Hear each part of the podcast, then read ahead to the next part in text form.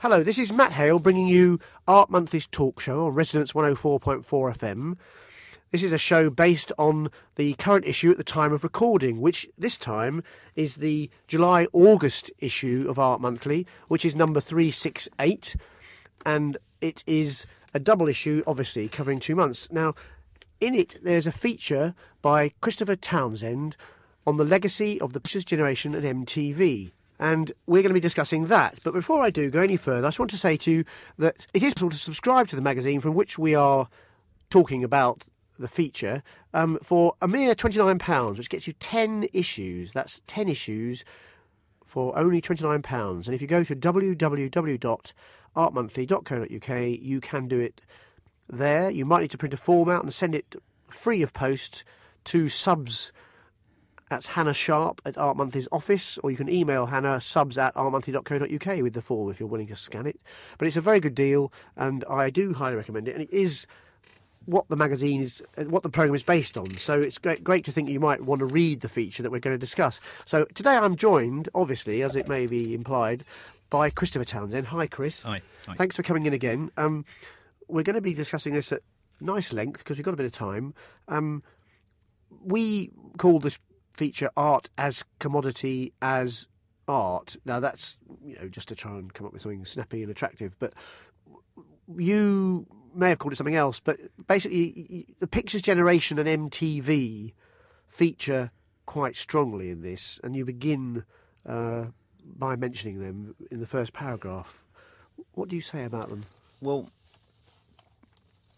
actually, I kind of want to almost go back a little bit to Oh, great. how I got to talking about the Pictures Generation and MTV. Yeah, actually, I was going. I was going to say you, in your first sentence. Actually, you talk about the history of art Yeah. being very important in the early th- this- Well, this particular moment. And what drove this essay originally was an exhibition at FACT in Liverpool. fact, fact, yes, yes, yeah. yes. Which um, came out of a German, originally out of a German institution, but which looked at the history of the pop video and started to equate the pop video, emerging with MTV, born 1981, um, within the history of video art, taken very loosely since they also managed to include a substantial chunk of the history of avant garde film in the 1930s. Um, Which actually showed. Yeah, that as and well. to do- yes, and to- yes, and it's kind of okay. Um, we might come back to talk about Yeah, whether yeah. you can actually equate Oskar Fischinger's kind of syncopation of abstract f- film to Beethoven's symphonies, um, as to whether that's somehow equivalent to Ultravox doing Vienna. Or Cyndi Lauper, who I see we have featured in my photographed in my feature. Um, the but what I was interested in was that convergence of the pop video, which is to all intents and purposes advertising, with the history of art. You mean it's advertising the song? It's a promotion. It's a promotional media. What? What is the what would a pop video exist if there was no demand to actually sell a quote record and just calling it a record immediately dates me. I'm sorry, guys, but um, we understand you know, um, I come from the age when people still bought singles, and um, but that's what pop videos were for. Pop videos were a promotional tool for band to publicise bands in order to sell more records. So how does that relate back, let's say, to the history of video art?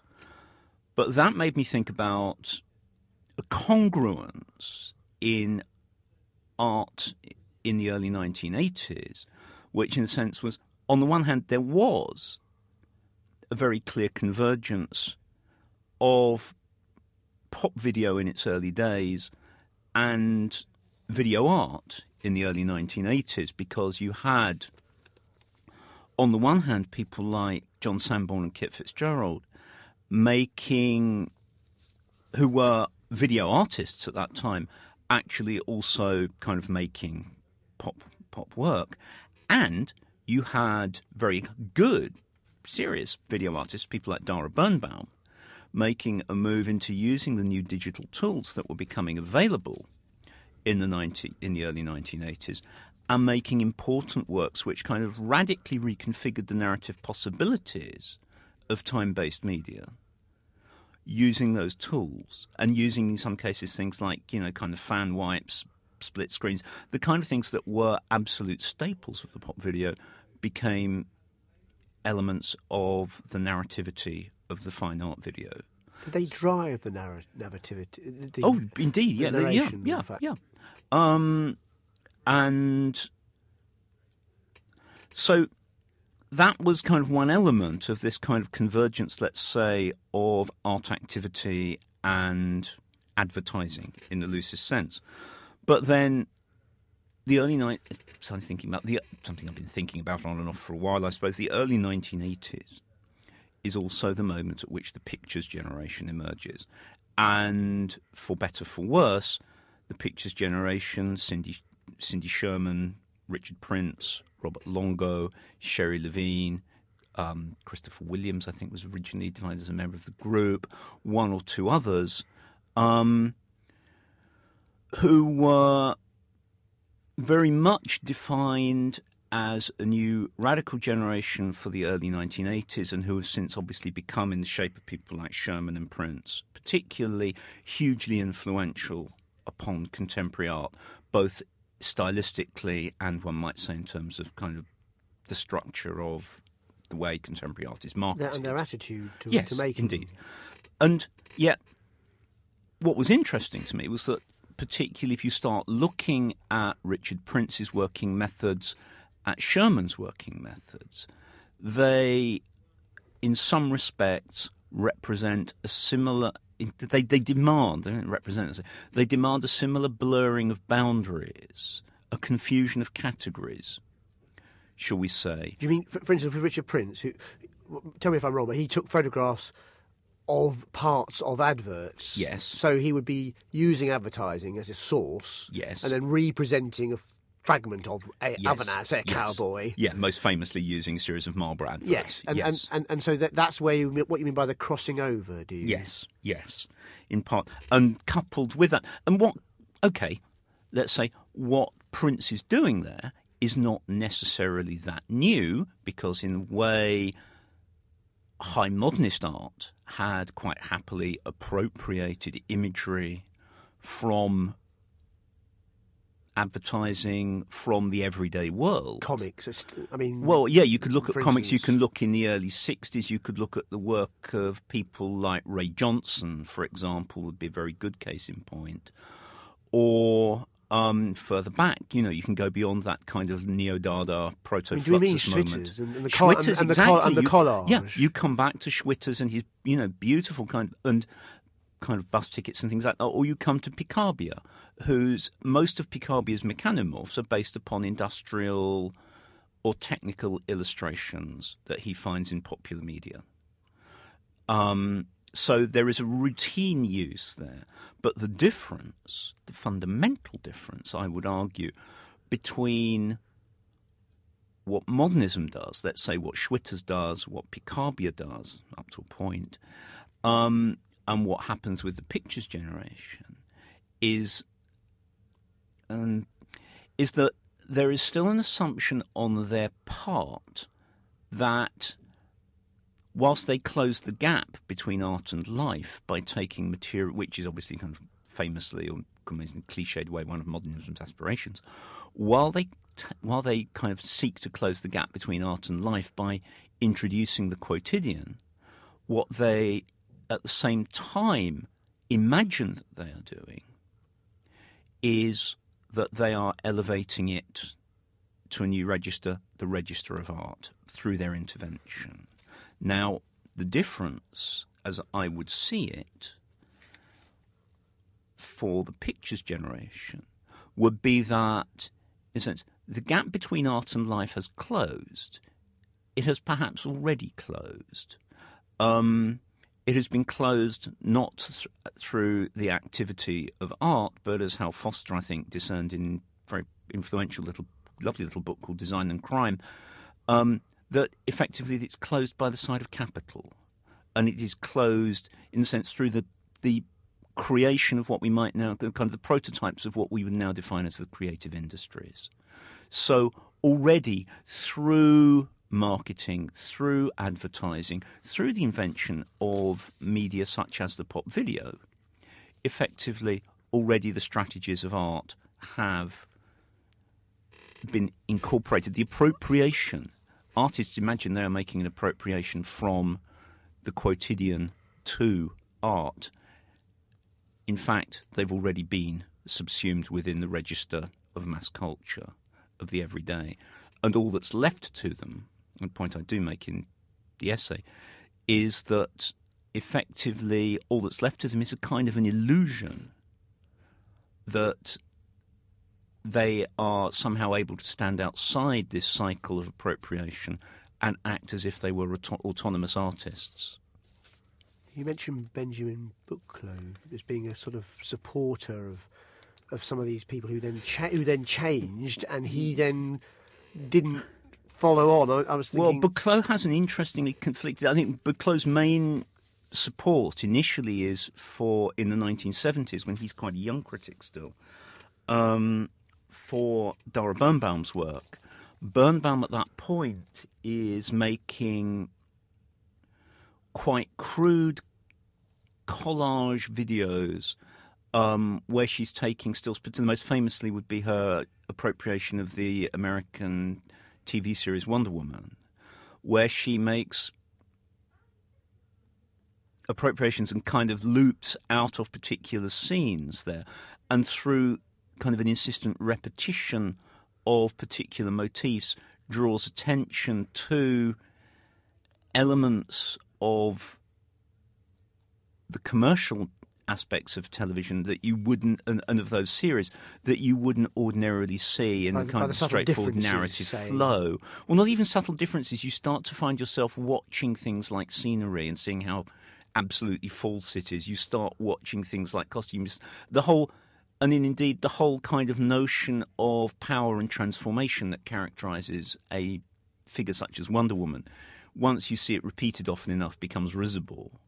Um, and Buchloh very strongly supports what Birnbaum is doing with that. When Birnbaum starts to experiment with digital tools, with the first part of her um, trilogy, Damnation of Faust, is the particular part I'm thinking of. What is that first part of that trilogy? Um, yeah, yeah, Damnation of Faust, part one, which is Evocation. Um, and there, despite the fact, actually, I would argue that Birnbaum draws on a whole series of kind of art historical figures as well um, within within that particular narrative. Buchloh absolutely condemns what she's doing. Um, not least, I suspect, because she puts it alongside a soundtrack that includes a fair amount of contemporary rock music. Um, so this really kind of this this upset Buchloh greatly, and as he said, many of the most progress potentially most progressive features of the medium have by now turned out to be a trap for artists who find themselves caught between the reaffirmation of traditional values and techniques in the world of high art and an attitude of increasing certainty that culture, consumption, and ideology are congruent. Now, I think he possibly possibly Birnbaum's not the person he should be aiming at, but in an odd sort of way, he manages to quite adequately describe there what the pictures generation does. He, you know, he could actually be talking. If you took video out of that, it could be Cindy Sherman. it could be Cindy Sherman, it could be Richard Prince. And precisely in a way that one of the points I make again is that Prince surrender, even surrenders technical capacity. Prince is no photographer, so that beyond playing with the camera, all of the work on the Marlboro series is done by photographic places that would all, in any case be processing advertising. So he's almost the critique of the industry is produced within the industry as product. But just so, so to be for me to understand wh- wh- where they where you think they where there's a problem and where there's a where there's what you would probably and have described, I think, in the, in the piece, as a, the loss of the subjectivity. Is is that it- you know? I mean, because I remember looking at Richard Prince's photographs and being shocked a by the fact they're not really collages, just because they're just one image. Yeah. But they are actually in a way because they have found, taken something and represented it, which is really what collage you could say does. Yes, well, they're, they're single image appropriations. but not by not by yeah. But the single image collage is a rare thing in a way. Yeah, although Mon- well, it's, it's what Picabia does throughout. Picabia, yeah, okay, Picabia, hard- Picabia makes very few kind of collages, but he makes a lot of appropriations of particular images, which he then modifies, or in some cases doesn't modify at all. Um, But I was just going to say about Prince's photographs Yeah. is that I remember thinking, oh, they're very sad in a way. Now I know I'm bringing stuff to the work, but that's what we do. But because you, you knew it, well, you could see because it was blurred, and it, you, it looked like a photograph of a of a of a poster. Yes. Not to the extent that you know you saw all the dots and everything, but it definitely was. You you, you always felt like it, it did make a comment. Because it created this mood, I felt that there was a sadness about this because you knew it was a photograph of a cowboy. So a, it's it's an aspiration in the first place that you're presented, and then it's a removed aspiration because it's been represented even further away. So the aspiration is pushed back and back, and I thought that was quite powerful. In in in in that it did have some. It seemed to have more than complicity. It wasn't just being complicit with the industry. I didn't think. mm, maybe, except that I would say he's he's actually employing exactly the same kind of tug on the heartstrings, the same appeal to affect. You uh, okay, okay. So the As the as the as the advert would be using. Okay, I understand what you're saying. So, so basically, he doesn't step outside of really what they're doing. Yeah. Okay. Yes. I'm just an old romantic. Oh, we, we could all be old romantic. Anyway, so I don't want to put you off your flow because you're doing Um, yeah. very well.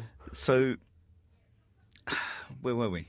Well, we we did Buchloh So we done we done yeah we done be- Ben because on- because because basically you were saying that his writing could be equally applied as if it was writing about Cindy Yeah. Sherman. So we're we're with these Pixies, this Pixies generation, aren't we? Yeah. And then actually, what you do in your essay is bring up um, the the um, American Psycho novel now, which which is and you and and you film. actually use the character, don't you? Yeah. In in the novel as uh, almost as if they're uh, not in the novel. Actually, I thought. Well, I, I, I have to say, as, as I do tend to think of Patrick Bateman as an artist of the pictures generation. Well, that thing I think. Well, I think you need to explain this. Except that his his medium his medium perhaps is murder rather than um, rather than a making photographs. Yeah, Um, there- there is a quote in, in, in your piece actually where if you if you extracted it, tell it's, it sounds like you know murder is actually the only way of making art now, which I think is a, Um, obviously a misreading. without but- wishing to encourage people out there to, to in, in any way think that. I would, in in a way, I would say that that Bateman finds, and you kind of have to read.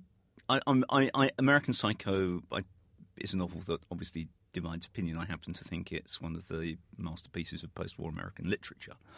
Um, but Patrick Bateman, in a sense, is someone who is effectively without an identity. His identity is constructed wholly out of commodities.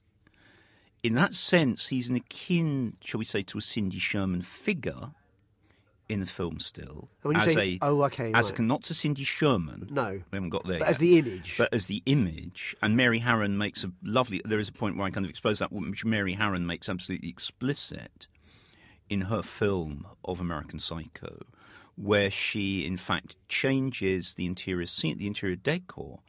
In the novel, um, Bateman, rather unusually given his other tastes, and given what yuppies in the 1980s tended to buy, you'd have expected him to be on the number for Julian Schnabel. Um, he collects quality art. He collect. He has st- he has Stubbs drawings and things like that in the novel.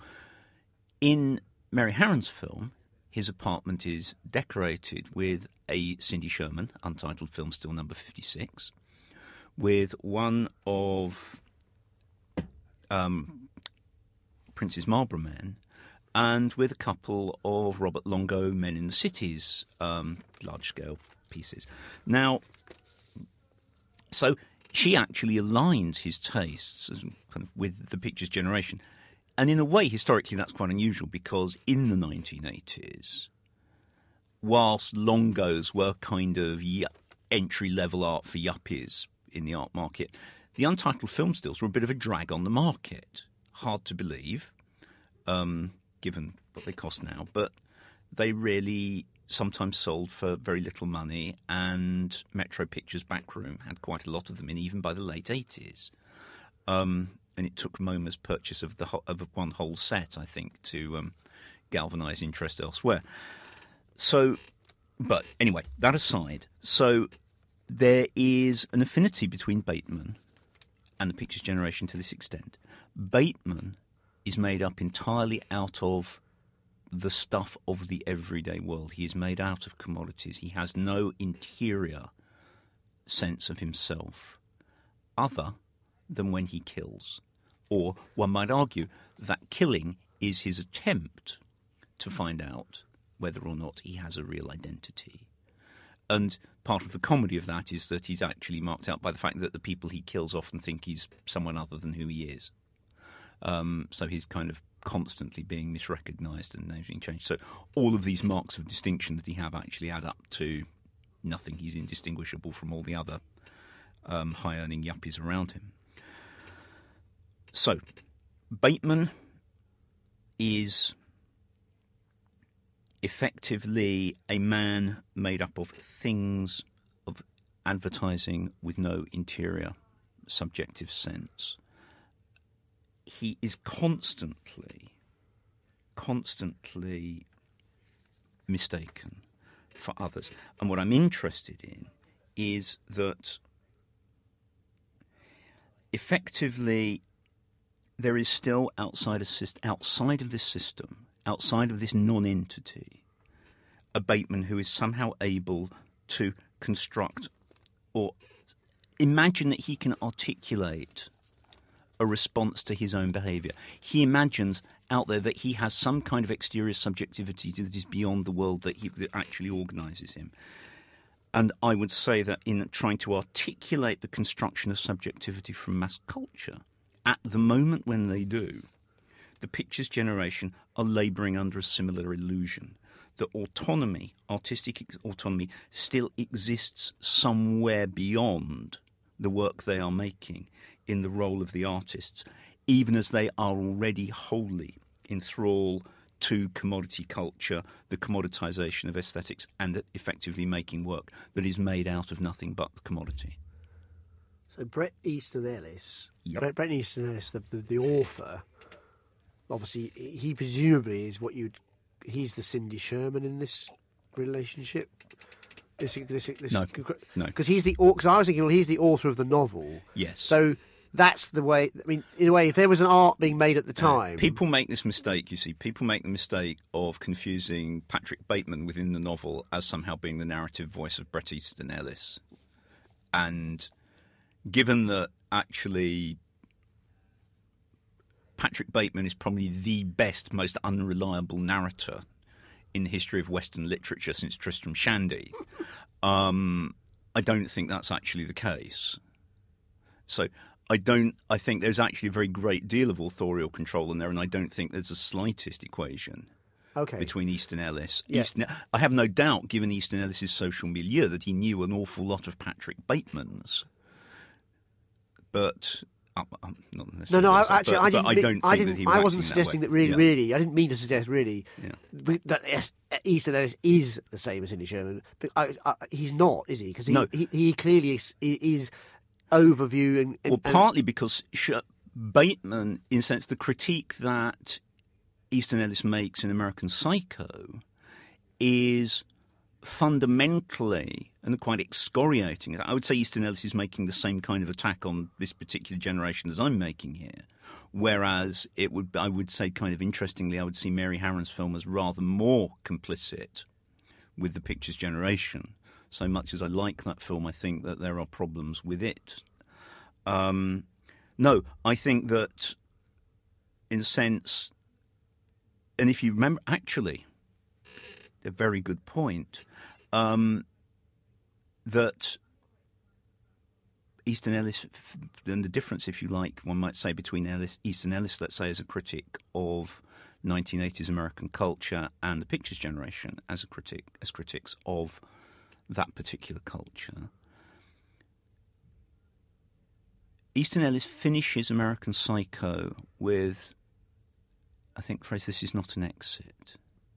And he begins it with a quote from Dante Abandon all hope, ye who enter here, is written on the side of whichever bank it is, and which is the beginning of Dante's Inferno, from the beginning of Dante's Inferno. So for Easton Ellis, this is quite clearly hell and there is no way out of it.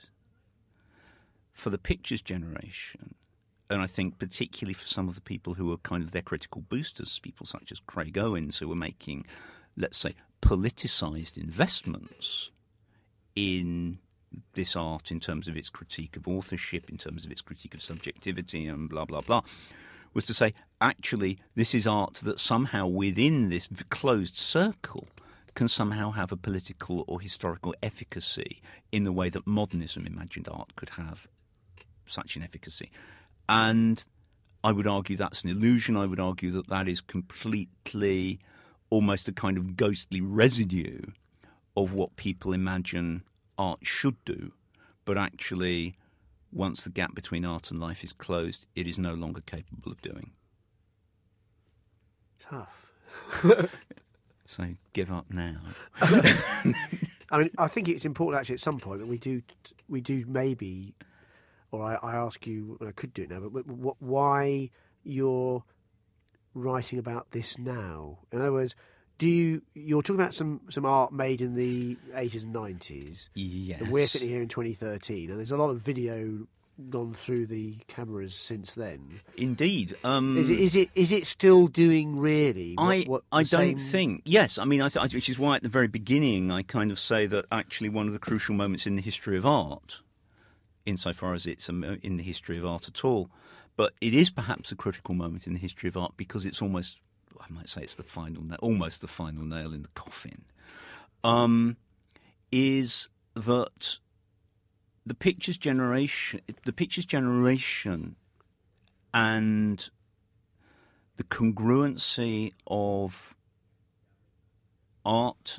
and advertising, loosest sense, within the culture industry is still very much with us. Indeed, one might argue, in a sense, the pictures generation represents, represents the key moment when that actually when when things change. That's the point, uh, from, almost from which one might say there's no return. What is impossible, or or to actually people just haven't. I don't think I'm not well. Ah, that, that may not possible? be the right question. I hope it. I the, the old romantic utopian in me would like to think it's possible, um, but I fear there aren't many people doing it. If they are doing it, I'm pretty sure they're not doing it within the gallery system. Where would you say they were doing it? Well, I, or, hmm. can you can, do you have an example? It's a bit unfair, but not off the top of my head. I one of the things I would perhaps refer back to would be a book by the Retort Collective, um, made in the wake of 9 11 and the invasion of Afghanistan and then the invasion of Iraq, where they, and these people by and large, you know, some senior academics in the Retort Collective, including TJ Clark, the art historian. And I'm remembering back to an interview they then subsequently did with the academic journal October after the publication of this book, where they were asked, Why haven't you included any contemporary art? The art that they talked about in order to reflect upon the historical moment in which they lived, and a fairly significant and important historical moment.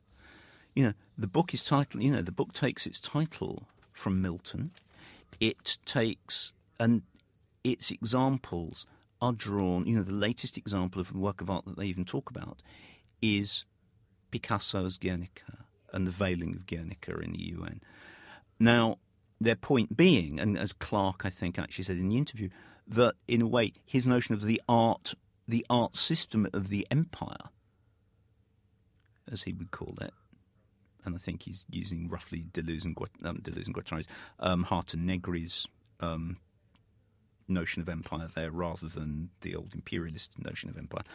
Um, that, in a way, if it makes critique, if it makes a historical critique at all, it is fundamentally a spurious one enacted for the market. And I would say, actually, we do see examples of that, the best one of which would be the current British Pavilion in the Venice Biennale. Um, You mean Jeremy Deller? Yes. Yeah, yeah. Completely. I think I would say Deller's made his whole career actually out of the spurious reenactment of protest and community, but there you go. Um, the so is there a possibility to make it? I don't think it's within the art system, or hardly at all. And if people start outside it, it's very easily for the, the art system to actually recuperate it, to actually draw people in with the, with kind of you know the promise of making untold riches out of selling art. You know, there's there's there's there's good careers to be had turning rebellion into money, Yeah. and has been for the last 30, 40 years. I, I just had Wa- Warhol come to mind because you, and you do mention him brie- briefly, I think. But um, this this whole thing about the image being, you know, Richard Prince's image, it's like a post pop thing, or this. It. I wondered if actually it started started w- with pop. You know, the picture generation coming out of. Do you see them coming out of pop? Um, there's a degree to which pop, maybe. I mean, there are actually yes, up to a point in the sense that there's there's pop has two faces clearly because there are people who use the products of advertising, the advertising industry in the 1950s and 60s, like Richard Hamilton, as fundamentally critical of the world that they inhabit. They satirize it. They under, they they seek to undermine it through its own through its own language. It's sort of using irony. Maybe, Yeah, yeah. Whereas people like Warhol, or more explicitly, one might even say, say, a painter like Tom Wesselmann or someone like that, seem to me Warhol. What is Warhol celebrating? Yeah, Warhol. I think Warhol likes stuff. Warhol likes commodity culture. Um, War, Warhol does have a complicity with that, playing that system. I'm not sure. I mean, he likes he likes critiquing or he likes parodying Hollywood, and he's probably better at kind of ironically parodying Hollywood than Cindy Sherman with the untitled film stills. But at the same time, I think he's making a fundamental investment in it. He he would see himself quite happily as belonging to that culture, rather than wanting to actually destroy it or change it in Yeah, some I way. remember always being very confused about whether he was or not because I, this repetition of the star being, hmm. you know, another Liz Taylor. Yeah, picture. yeah. He seemed to make, make me feel, oh, I, I, he, he seemed to belittle them all or show Well- them for what they were. Well, in a way, he does, and I think War- Not- not really I wonder whether. Warhol does it. You see, uh, my problem is I don't know that Warhol does that advertently. No, I've always. I. I think that you know the very fact that the the repetitions of Marilyn, the repetitions of Elizabeth Taylor, and doing them in different colours, as he once said, I think like different towels in a department, different coloured towels in a department store.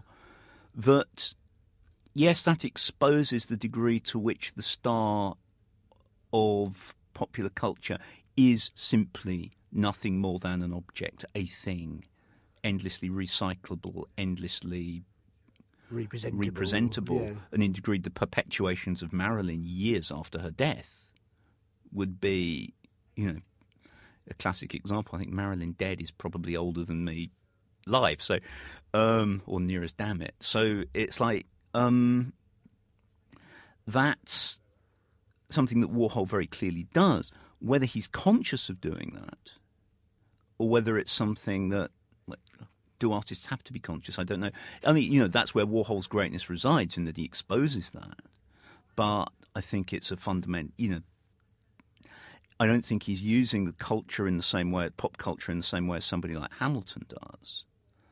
And then when we would get to say Sherman, let's if we were to compare Hamilton and Prince, then I think that Prince has not a trace of irony Right. or critique. Right. In a sense, it's a representation of the thing as the thing as the thing. And Cindy Sherman doesn't have irony either. Would you say?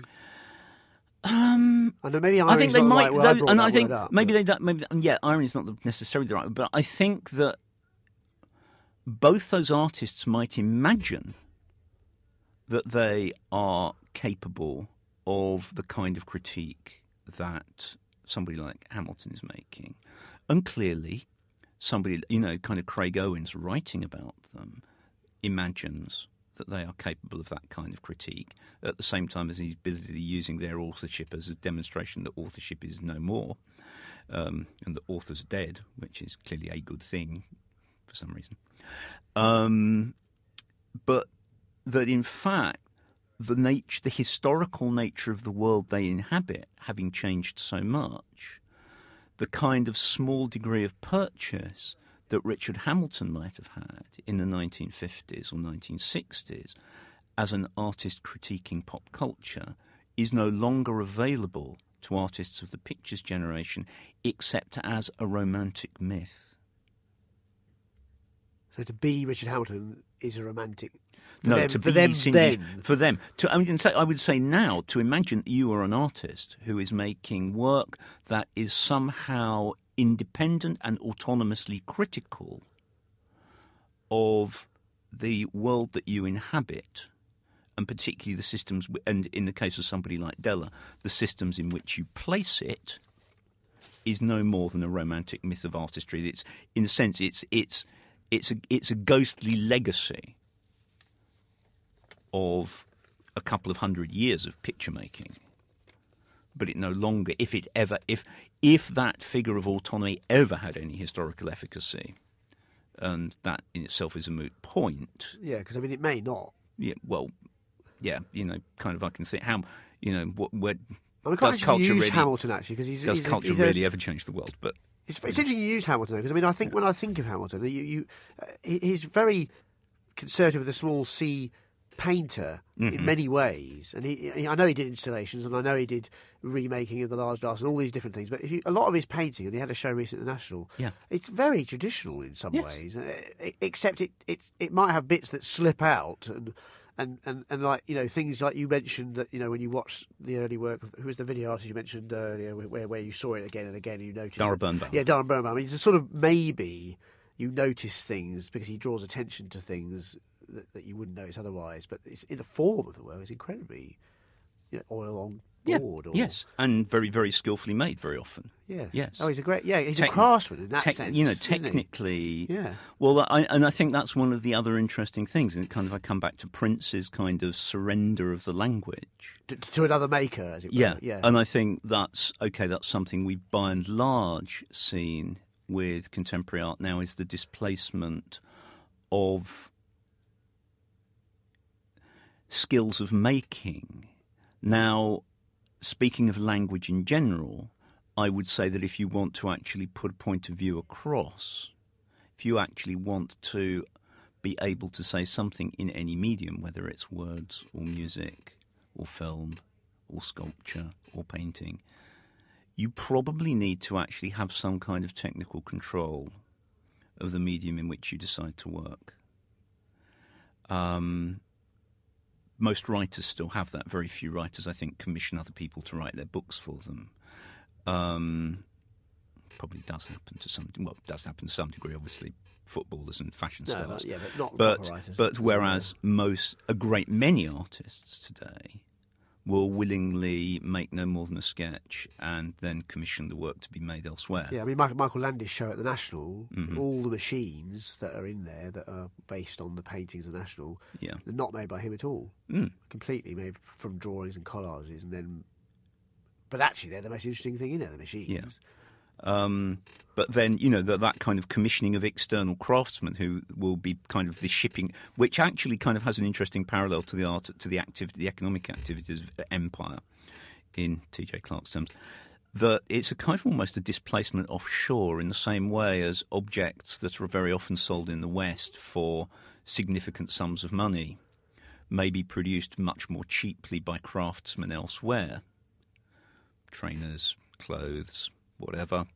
So, indeed, the work of art, your high end work of art, may be which you may sell for let's say let's say let's say craft let's say sculpture sculpture that let's say low end price sculpture sculpture that might sell for thirty or forty thousand pounds you can very happily have that made by a craftsman in Europe for three, four, five thousand pounds.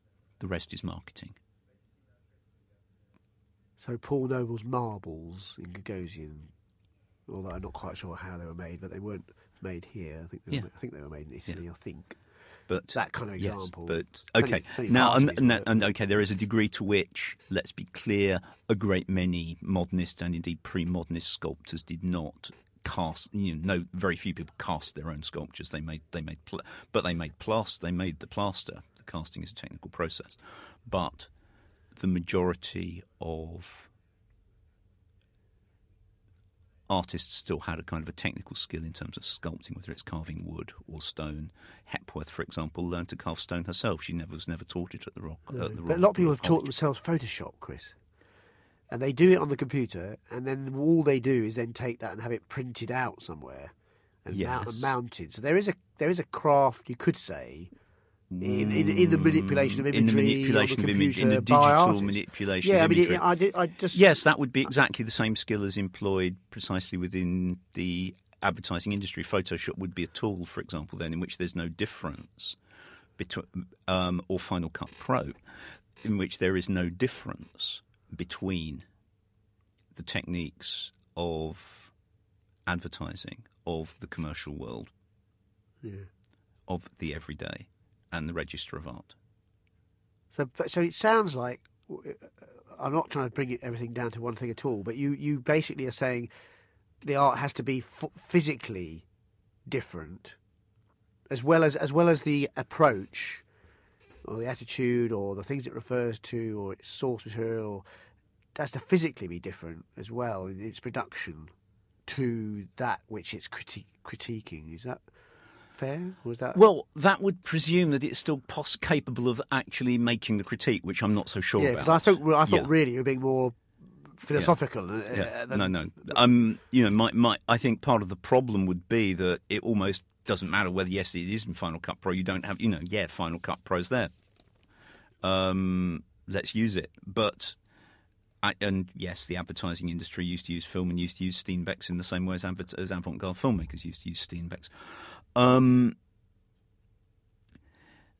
I don't know that there's a way around that. I'm not sure that there is an escape from complicity with the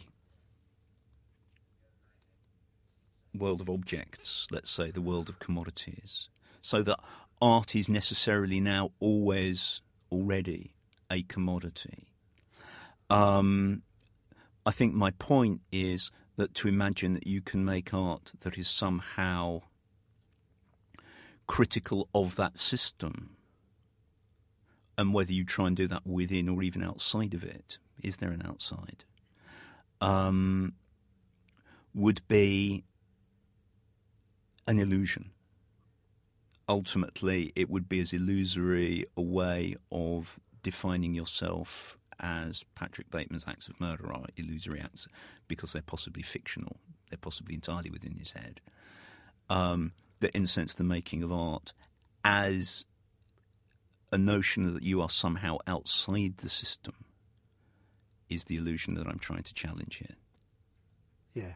No, and, I, and I'm, I'm not meaning to force you to come up with a sort of answer to all this that you're raising. You're you're you, you've clearly identified an issue or a situation and exemplified and proved it, exi- it exists. That's what that's what your piece is doing, not answering what to do about it. Well, yes, I, d- I don't want, you know, I, I- there's no point. Well, I, I come back to Tristan Tzara, you know, kind of, um, and Tzara's manifesto, Tzara's Zada, Dada manifesto that uh, we have no manifesto. Our manifesto is that we have no manifesto. Um, because I don't think there are necessarily prescriptive solutions or indeed prescri- prescribed solutions within the existing systems, the existing net circulation, let's say, of ideas and commodities that constitute Western culture or indeed globalized culture now. It seems to me that the interesting activity that takes place historic in terms of historical critique uh, comes from individuals and networks that somehow slip the system. And as yet, we haven't really seen any art being made within, you know, kind of any culture necessarily that's emerging within those networks of protest, resistance, whether that's in Europe or in Turkey, Turkey now part of Europe, sooner or later, um, that and maybe that's because okay the the kind of the systems of representing culture and talking about culture that we have here in the mainstream don't really want to talk about those productions. Or actually it's possibly because if people are so busily trying to fight for real economic social change or indeed real economic social status quo rather than have the complete corrosion of their livelihood um, they don't have time for the um, frivolities of making art no, I just I just hope that they're not all uh, doing it in order to be able to be good capitalists and just you know fight fight the revolution in order to then to be able to buy things. Well, I think most artists now are good capitalists, um, even when they're good revolutionaries. Um, and that's been that's been the case for a very long time. Um, maybe it was always the case. I, I, I made the remark about turning rebellion into money. Um, it's actually a quote from The Clash. Oh, is it? From 1977. So we can go all the way back to punk. Yeah. To actually thinking about um, whether or not, you know, kind of the point at which this kind of conversion of radical energy which supposedly informs modernist art and supposedly informs young artists and everything else, but actually at what point does it become little more than kind of a service provided to the market to actually and I think institutions like that you know certain institutions like protest art in order to kind of legitimate their own appearance of radicalism within an existing established system yeah I mean I I I, I always imagined that, that, that as a as a punk, which I was sort of, used to leap about, jump up and down. Me too. Years ago. Yeah. The thing thing was the energy involved, and then sort of uh, it was at a time here anyway where, where where we squatted and did things like that. So mm-hmm. so, but that was because the hazards were available. But that, that kind of energizing that it had. So you know, make your own band, do it really easily. Yep. You know, no, te- no technical, no technical facility with the language whatsoever. Most no. of us couldn't play. Most of us couldn't write, and most of us yeah. couldn't play an instrument. And, so. and you know, and, and squat a house. yes. And then develop that, and out of that did possibly come certainly uh, a sort of an ability to feel you were a bit more in control and to do things for yourself more, and you know, make things happen. I'm not suggesting for a minute outside of anything, but there was a certain, there definitely definitely had there was that energy that that, that, mm. that but wasn't that just because Britain in the seventies was so suffocatingly awful? Oh, absolutely, no, absolutely, no, no. But but I mean, you know, you could somebody will say that it is now. Well, I think they'd be right. Yeah. So so you know, I feel like jumping up and down and spitting at people. Well, yes, yes, yes. I just haven't quite got enough energy anymore. But no, no. But it, it, it it's something to do with that that there is a way out sometimes, but it's it's as you say, it's sort of between things, maybe. So you you don't you know you you think you might be into punk music, but actually what happens is you form a band. And well, to have a band, you've got to have somewhere to practice. So then you squat a house. So then you think, well, I've squatted this house and I can live here now. Oh, I can do other things. You know, mm. it, it, leads somewhere else, which yes. is not what you thought, and it's not art, and it's but it might be anything. You know, it could, it could be you end up having a garden with full of vegetables that you didn't think you could grow. You know, I don't know. Mm. Anyway, I, I see what you're saying about being that it's possibly somewhere else other than in the art world, and I yeah, or in well, or in any channel of mainstream discourse. Right. I think um, it might be why. I'm going to throw this out completely on the limb. And there is a kind of relationship to the art world in this, in that I think it's one of the reasons why artists using obsolescent media what, a revival of that. yes, self consciously, are perhaps most interesting. Somebody like Tacita Dean would be a good point. Um, but also, then, those modes of expression which have become almost redundant in Western culture. And I'm thinking, for example, of poetry. No one reads poetry. Well, famously, no. Apparently, it's quite popular now. but apparently, but it's not in the sense it's almost impossible to commoditize it. No one buys it very much. it's read out, isn't it? It's read out, Yes. but no one buys it very much. You know, there are very, very few full-time poets anywhere in the world. Um, most of them have nice, safe teaching jobs, or in the case of Thomas Lynch, they're undertakers. Or, um, so it's something that almost has become so entirely neglected, overlooked. It's not something you can actually turn into product. That may be where hope lies, making something that absolutely resists reification. And I think, in a way, I'd argue that, borrowing an argue, argument from Fredric Jameson, that's where we might actually look at what ultimately characterises the great works of art, even of modernism, is the degree to which they absolutely resist.